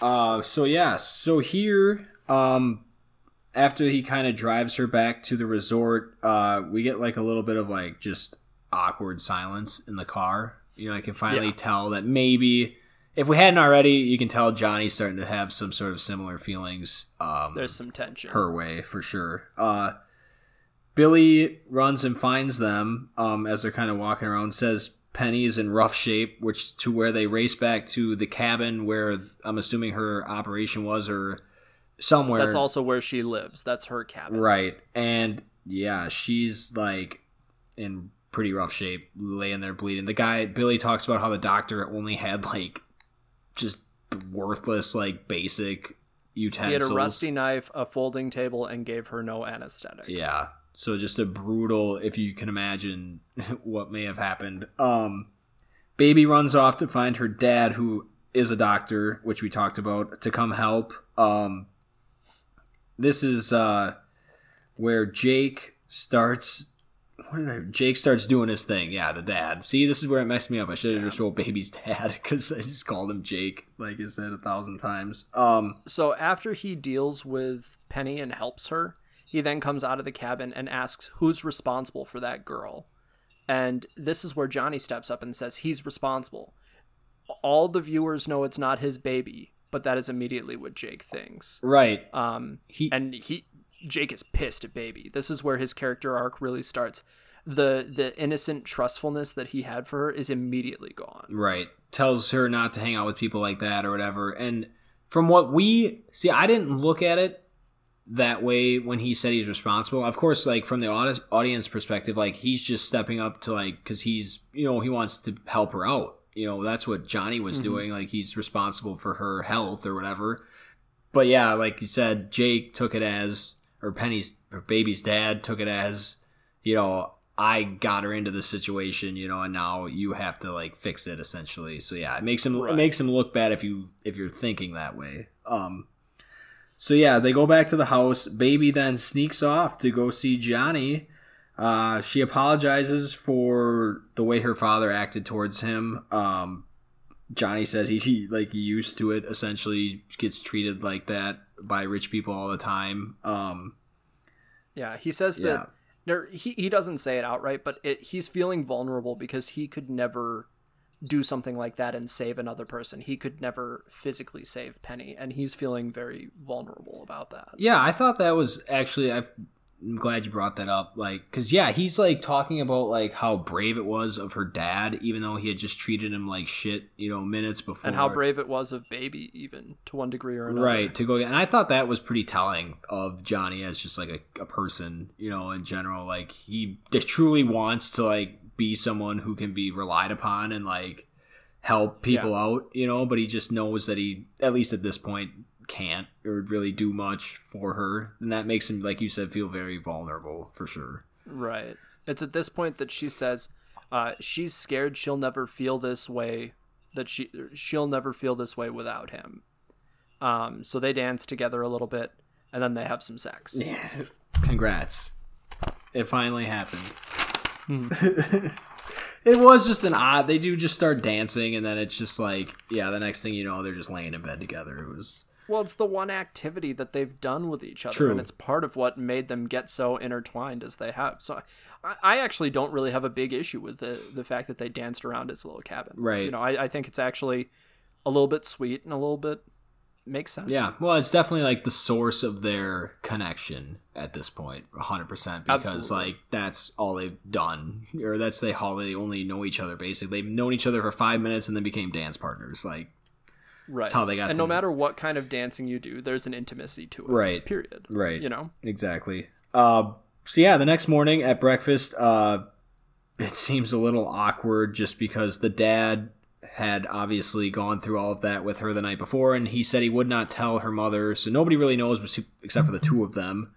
Um, All they know is that it seems as though he's pissed. yeah, right. You can tell. Uh, so that's when the dad, Jake, reveals that the family is going to be leaving, um, you know, later that day or the next day, but, you know, he gives no reason really. Everyone's like, but we're booked through Sunday, you know, because they're talking about this big show that they're going to miss then and stuff like that. Yeah, Uh, the end of the season talent show. yes, that. God, there's not much talent in that thing by weekend, but, they, but Specifically not from Lisa, who says she's Oh. either going to sing I Feel Pretty or What the Simple Folk Do. God Almighty. Um, but reluctantly, they kind of all just chorus him. He agrees to stay. Uh, again, she asked why he would even think about leaving, and he just said, "Just an idea," because he still like doesn't want to throw her completely under the bus yet, but he's pretty pissed.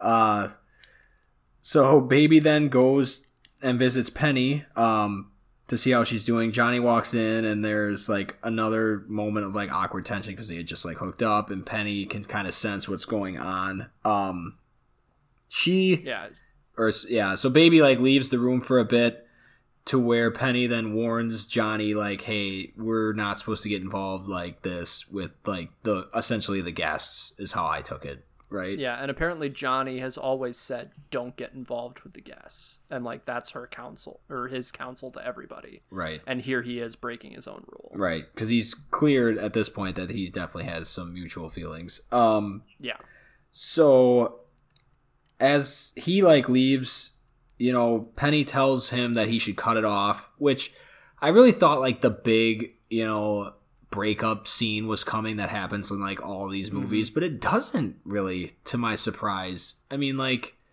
at one point I think that makes this a better movie. yeah, I mean, I agree. I was like su- pleasantly surprised. You know, like I was just it makes it less predictable for sure because you just like oh, it's like the same old you know recipe for these kind of like fucking teen heartthrob movies. You know, they get together, have some horrible going out, and then eventually find their way back together. But like, there wasn't really well, any the, of that. the reason in my mind that they do that is like, y- yeah, start them out and they're not together, right? So they're like at a five on the happy scale. They get together and they're at a seven, but then they got to break up. That brings them down to a three, and then they get back together, which brings them up to like a nine. So it makes that ending feel so much happier right. In comparison to the low point you just went through. It's stereotypical, formulaic, and it's one of the worst things about romantic comedies or romance movies in general because so many of them feel the need to do it. Yeah. And this one didn't do it, and that makes it better. True. I agree 100%. Um, so this is where he kind of just does leave her for now, like sitting there by the door. Um, we then see like Lisa getting ready, and the family is just like hanging out. Um, baby like heads out into the rain again. just they She love. says there's charades in the West lobby. they just love going out in the rain. Um, Dad doesn't seem too impressed. Uh, she goes to see Johnny at his place. So like like like I said, he kind of left her by the door, but then eventually in the very next scene, she's going to see him anyway. It's not like there's any huge um, hassle. yeah. So We get a reveal here. Johnny talks about how he feels working these jobs.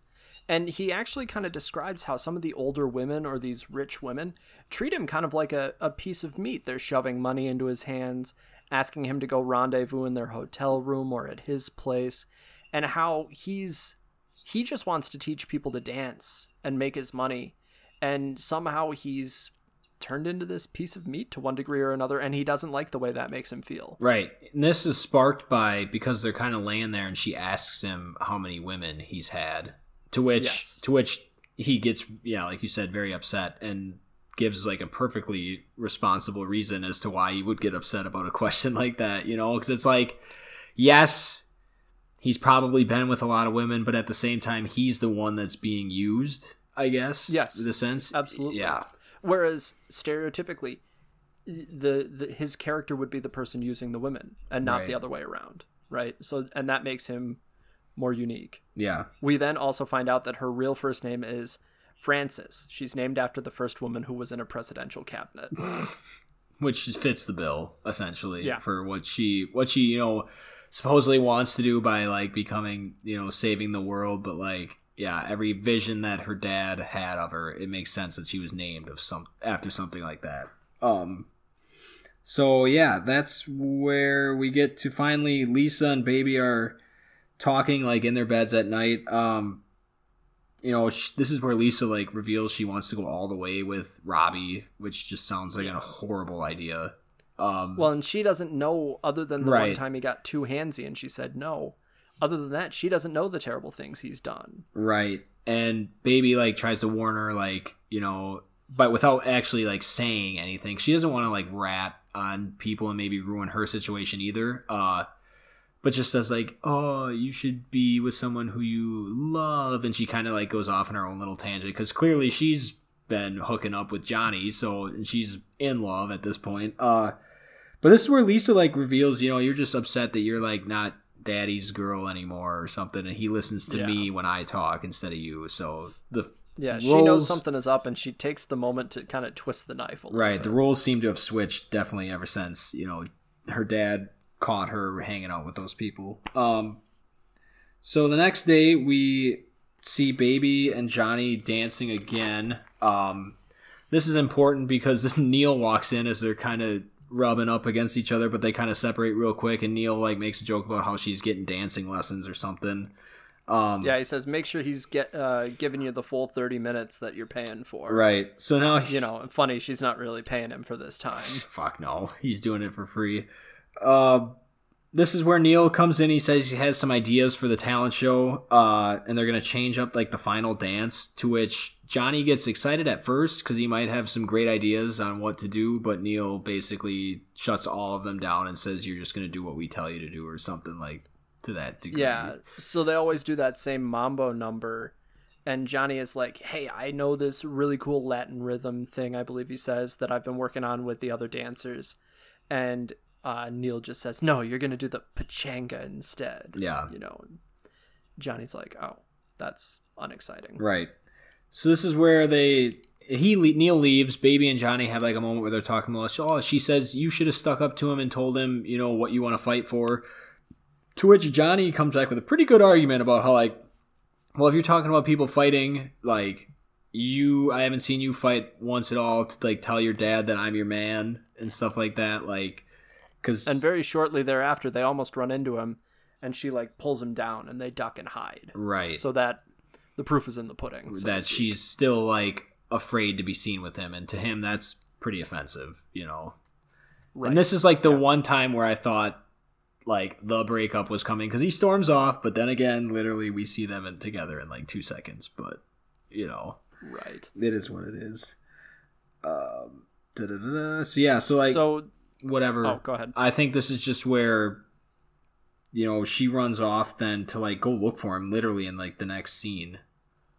Yeah, much- and he, he, she goes to Penny's bunkhouse, finds Penny, and asks where Johnny is. And Penny just very dramatically opens the door, and Johnny is sitting there like fucking crying, ha- head in his hands, sort of thing. yeah, Uh, before Robbie comes running up, and Johnny obviously takes out some of his anger and frustration with Baby out on Robbie and beats the living shit out of him Right. before he hugs and kind of makes up with Baby. yeah, it was pretty one-sided fight, I'd guess, because I think he made Robbie makes a comment too about how he chose like the wrong sister. You know, I guess I chose the wrong sister to go after. Yeah, or he something. says that to Baby. So like, yeah, Johnny's like, that's enough of this fucking guy. So he gets the ass kicking, you know, and he holds back too. Like he probably could have killed him, but Well, and he gives Robbie a free shot, Yeah, like right. free punch in the face, and still beats the ever living shit out. of him. yeah, it was it was pretty brutal. Um, so then anyway, in like the next scene, uh, we see people getting ready for the the big talent show. Um,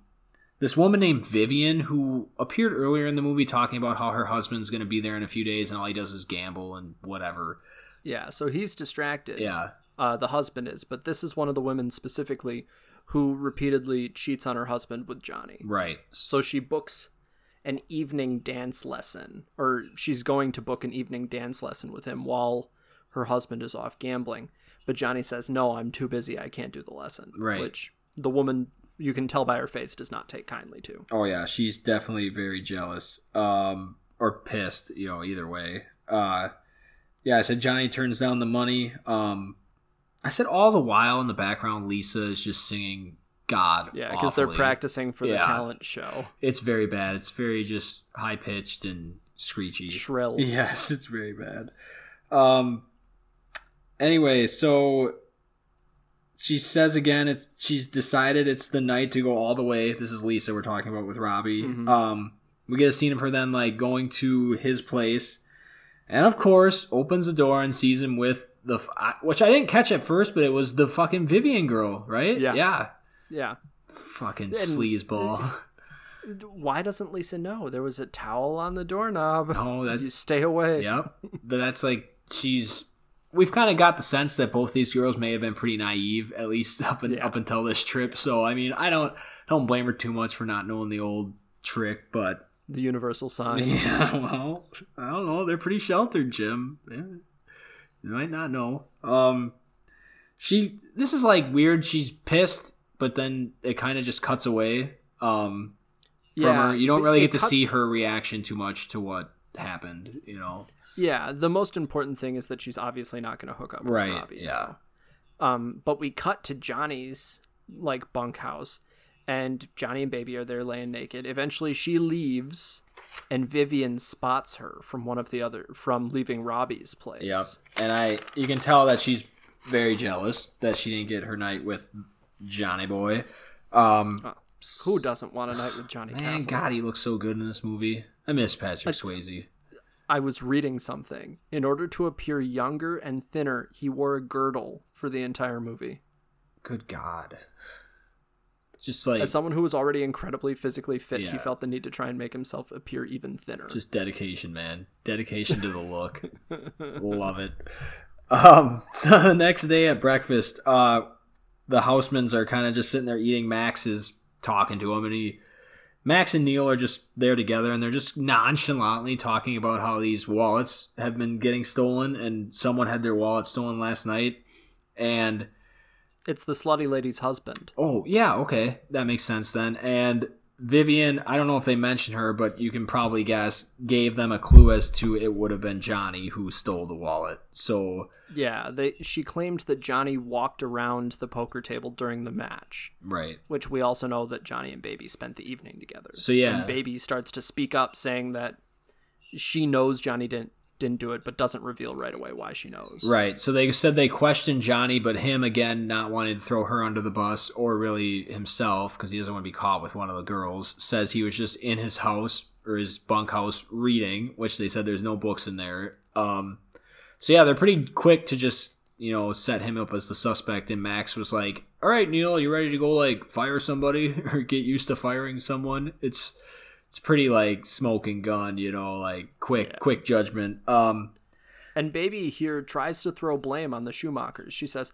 I saw that old lady at the Sheldrake. No one asks why she was at the Sheldrake. Right. Um, but I saw in her purse she had a bunch of wallets, and they just kind of are like, you can't just accuse people like that, right. even though that's exactly exactly what, what they're doing. doing. Um, yeah, so like this is where she eventually um you know admits to being with him, right? Yeah, yeah. At she says point? I was in his room all night. Yeah. To which uh, Jake or the dad is none too pleased with yeah. this outcome. Cut cut to a scene with him sitting in a chair overlooking a lake, contemplating everything he ever knew. Yes. Uh, this is where baby goes up to him. Um, I'm pretty sure he doesn't say a fucking word this entire scene. No. Uh, but she kind of like vents to him, like wants to apologize for not telling him, but at the same time calls him out for being somewhat hypocritical, saying they should always try to help people, and she believes that um, that's exactly what uh, Johnny kind of wants to do. He wants to help people, or he's a good guy, and yeah. give him a chance. But he just sits there like just pissed face on his yeah. like face the whole time. I don't know. Yeah, she starts by saying, "You told me everyone is alike and deserves a fair break, but you meant everyone like you." And she ends with and i love you and i'm sorry i let you down but you let me down too. Right. Because she's interpreting what he did or what he said is lying to her. Because he didn't believe that everyone deserved a fair break. Yeah exactly. So she kind of storms off and he gives like a little like head turn back to like want to say something but again like i said he he he sticks to his guns pretty fairly well in this scene um see now and i read it as he's a little bit choked up as maybe he is realizing a little bit yeah. but he at, at, you're right. He's still he's not ready to say that he was wrong yet. Right because at this point though he still believes that johnny was the father yes. to that kid. So i think that's still weighing in on him at this point anyway. Right right. Uh so yeah, this is where then we kind of cut ahead to must be like the next day. Um Yeah, this is like back at the naughty club. Yeah, too. so Penny or sorry, not Penny. Baby just must have slept there for the night at the naughty club. Uh Johnny finds her in there, wakes her up and tells her that uh the Schumachers were caught uh, they were the ones stealing the wallets. Um, they were wanted in Florida and Arizona too. Good God, they're making a killing. He said over these mm-hmm. vacations, man. Um, so she's happy, but then he tells her he, he or she realizes he's still losing his job. yeah, and she gets very upset. You know, shouts off about how she did it all for nothing and it didn't end up mattering. Mat, yeah, mattering. That's the right word. Yeah. um, and he he then says nobody has ever done anything like that for me before and tries to reassure her that she did the right thing and he really values that. Right. Like it's clear that he's bummed about losing his job but the fact that yeah someone would go to bat for him that hard had never happened before in his life. So he was right. trying to like cheer her up you know that way. Um we get like a quick scene here then where johnny goes to like visit her dad. Uh it doesn't. Yeah, he's trying to meet him man to man. Yeah, and it, and it doesn't go well. It does not go well because he immediately like accuses him again of being the father, maybe, or he says something. Yeah, he says anyone like that who would get their partner in trouble is not a good person. Right, and Johnny doesn't even really defend himself. He just kind of like is like, "Yep, nothing's changed. You know, all you people are like this," and kind of just leaves. You know. Yeah. So, um, and maybe this is the breakup scene that we kind of reference, even though they're not breaking up. Johnny's getting into his cars. Uh, he's been told that if he leaves quietly for the summer, he'll still get his uh, summer bonus. Um, he pulls the car away, and then there's a montage of sad baby. Yeah, this is like the one scene though that you get where Lisa kind of realizes that baby was right about Robbie the whole time because um, she's mm-hmm. like being really nice to her and like offers to like do her hair really pretty for the talent show or something or for that night you know yeah before she finally says you could look pretty no you're prettier your way right it's like the only nice scene that makes sense now finally at this point for them to share with each other. So because they're both feeling down in the dumps. Uh, so the night of the talent show, um, I said Neil is just being even more cringy, like introducing the event and like the song about. and they have like Kellerman. this end of season song. God, it's so bad. I But this this is what I wanted to talk about. Oh, though, okay. here. During this song, Max is kind of backstage, and he's talking with the one of like their band directors because they of course have a live band about how um you, you think kids want to come here with their parents to take foxtrot lessons? Trips to europe that's what kids want 22 countries in three days. It feels like it's all slipping away. And it is the perfect metaphor for how times are changing kids are growing up how baby is coming of age from being a child to an adult. Um, it also signifies the growth that well we haven't seen the resolution of yet but the growth that jake has too. And it it's it's a stupid throwaway line that i think perfectly describes the movie right. Oh, 100 percent. Because it's like the movie is based on you know you knowing that people go to certain things like this, like you were talking about, but then the whole movie is set upon like basically you know attacking that structure or like trying to bring down that framework not like in a bad way but just challenging it i guess i should say you Yeah. don't have to go along and the fact that it's changing like Right. as time goes on things change Yeah. period exactly you know the classics do not always stay the classics for sure. Yeah, I like that. That makes a lot of sense. Um, so that's yeah, like you said, that's going on like this whole time while this terrible like Kellerman song is going on. Um, we see Lisa get her big moment. It's a lot better than rehearsal. I'll give her that much. Oh, yeah. Like rehearsal was rough, uh, but this was this was a little better. Um, we see then uh, Jake or baby's dad going to give Robbie just random money for medical school because that's what they were all working for. You know, building these relationships. Um, Robbie accidentally though lets it slip that he thanks him for his situation with Penny, and then Jake realizes that well that this scumbag was the fucking father that left the girl like that. Yeah, fuck that, and takes the money right Yeah. back. Robbie digs the hole even deeper he's like you know a girl like that they'll they're liable to pin it on any guy around and it's just like the the man is an absolute piece of trash Yeah, like just quit. You know, even while you're down, just don't keep going. Like that was pretty bad. Um, I wrote the musical ensemble just keeps going. Um, to where you know, kind of leading off of what Max said, he now jumps in and gives like his little two cents, singing you know orientation to the to the group. Uh, this is just the scene then where baby's just kind of sitting in the corner. What's coming up? it's important to know she sits in a corner Yeah, just soaking it all in. To where we see now Johnny kind of sneaking in the back door, um, getting greeted by like some of his other buddies, uh, dance people, I guess. Um, the other dirty dancers yeah, from the naughty club. Um, walks up to the table and says, "Nobody puts baby in a corner." There it is. Line of the that's movie. That's the line man And, and then he just takes her by the hand and leads her onto the stage in the middle of the kellerman song yeah, still going still on going on. And they kind of just get cut off, and they eventually just clear the stage and start fucking running shit. You gotta love it. And th- there's a good line here that I do want to quote. He says into the microphone, I always do the last dance of the season, but this year somebody told me not to. So I'm going to do my kind of dancing with a great partner who's not only a terrific dancer, but somebody who's taught me to be willing to stand up for other people, no matter what it costs them. Somebody who's taught me about the kind of person I want to be. Yeah.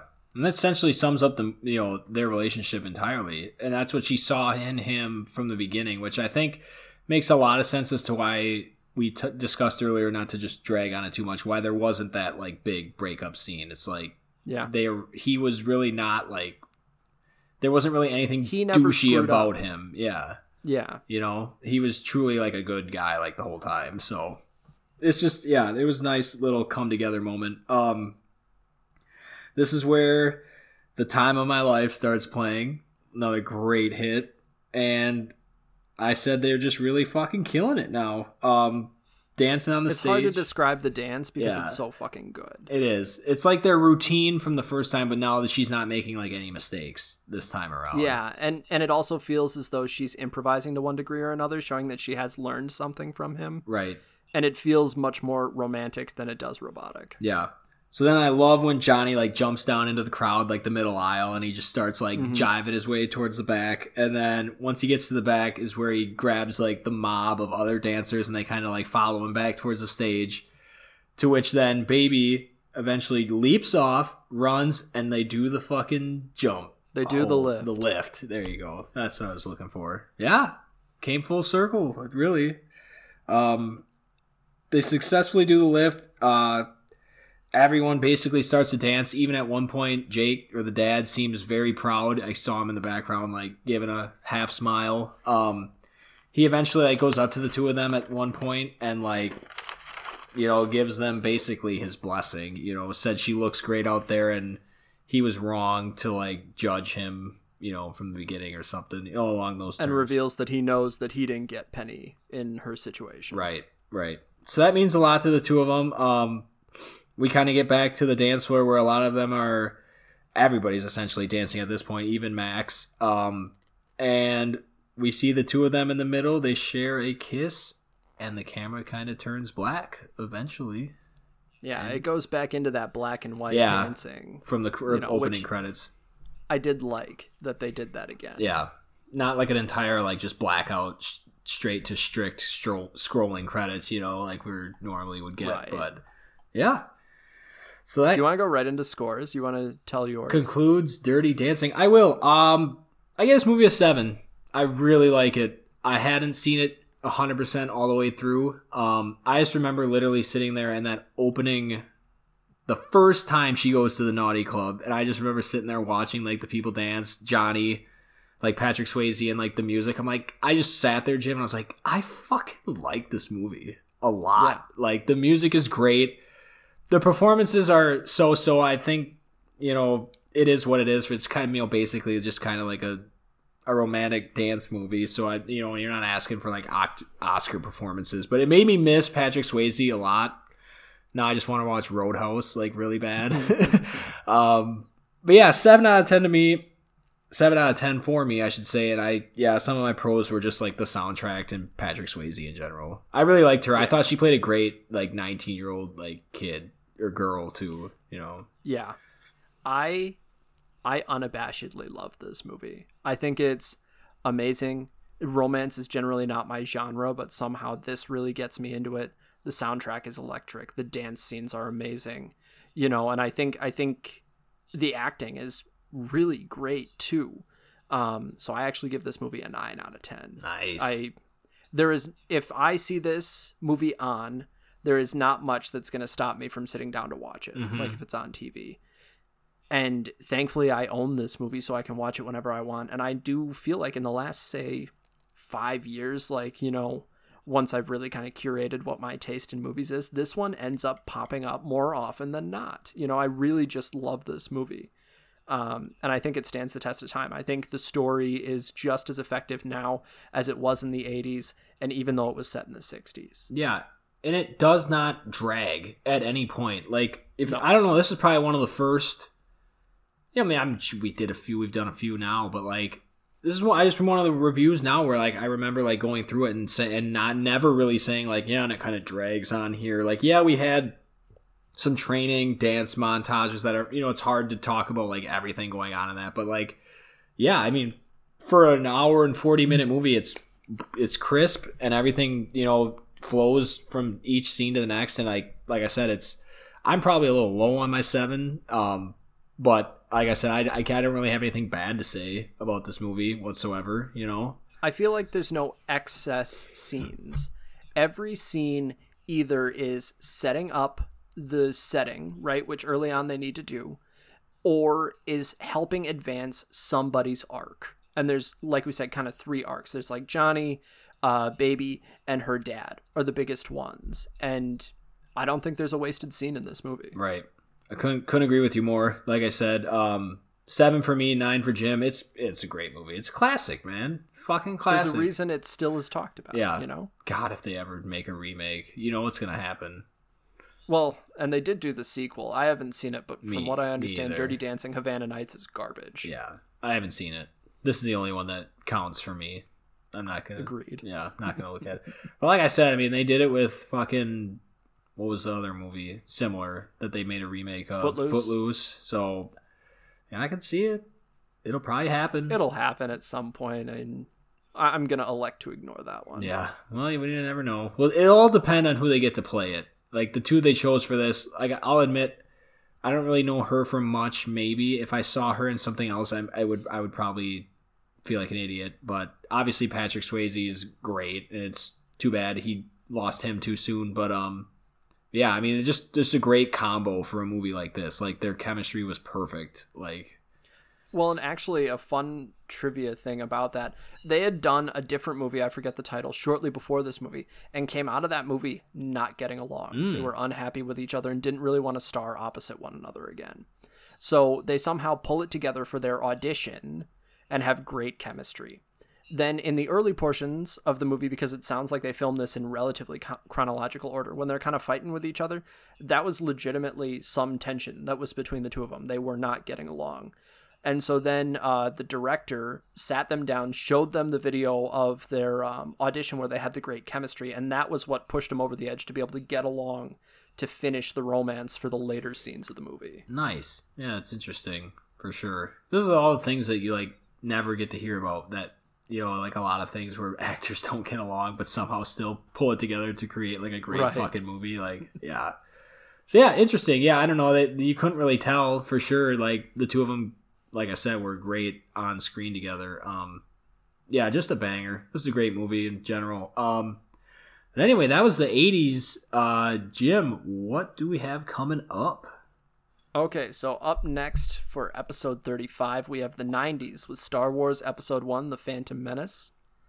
After that, we have the 2000s, which will be Transformers, Michael Bay classic. I love that movie. Um, and then for the 2010s, we have The Conjuring. Ooh, can't wait. Cannot Yeah, wait. that- I have a high opinion of that movie. yes, I Can't wait to talk about it. Did I give Hereditary? Well, and I, Scott likes that one too, right? Yeah, did I give Hereditary a ten? I think I did. I think you did. I think that was like your first Well, 10, if, if 'cause it's my if it's my favorite movie in a genre, I feel like for me it has to be a ten, right? right, unless something else comes along, you were the only one to give that a ten. Okay. Scott and I gave it nine. Nines, yeah. But it is my favorite horror movie, Hereditary. But this movie was before the Hereditary took the throne.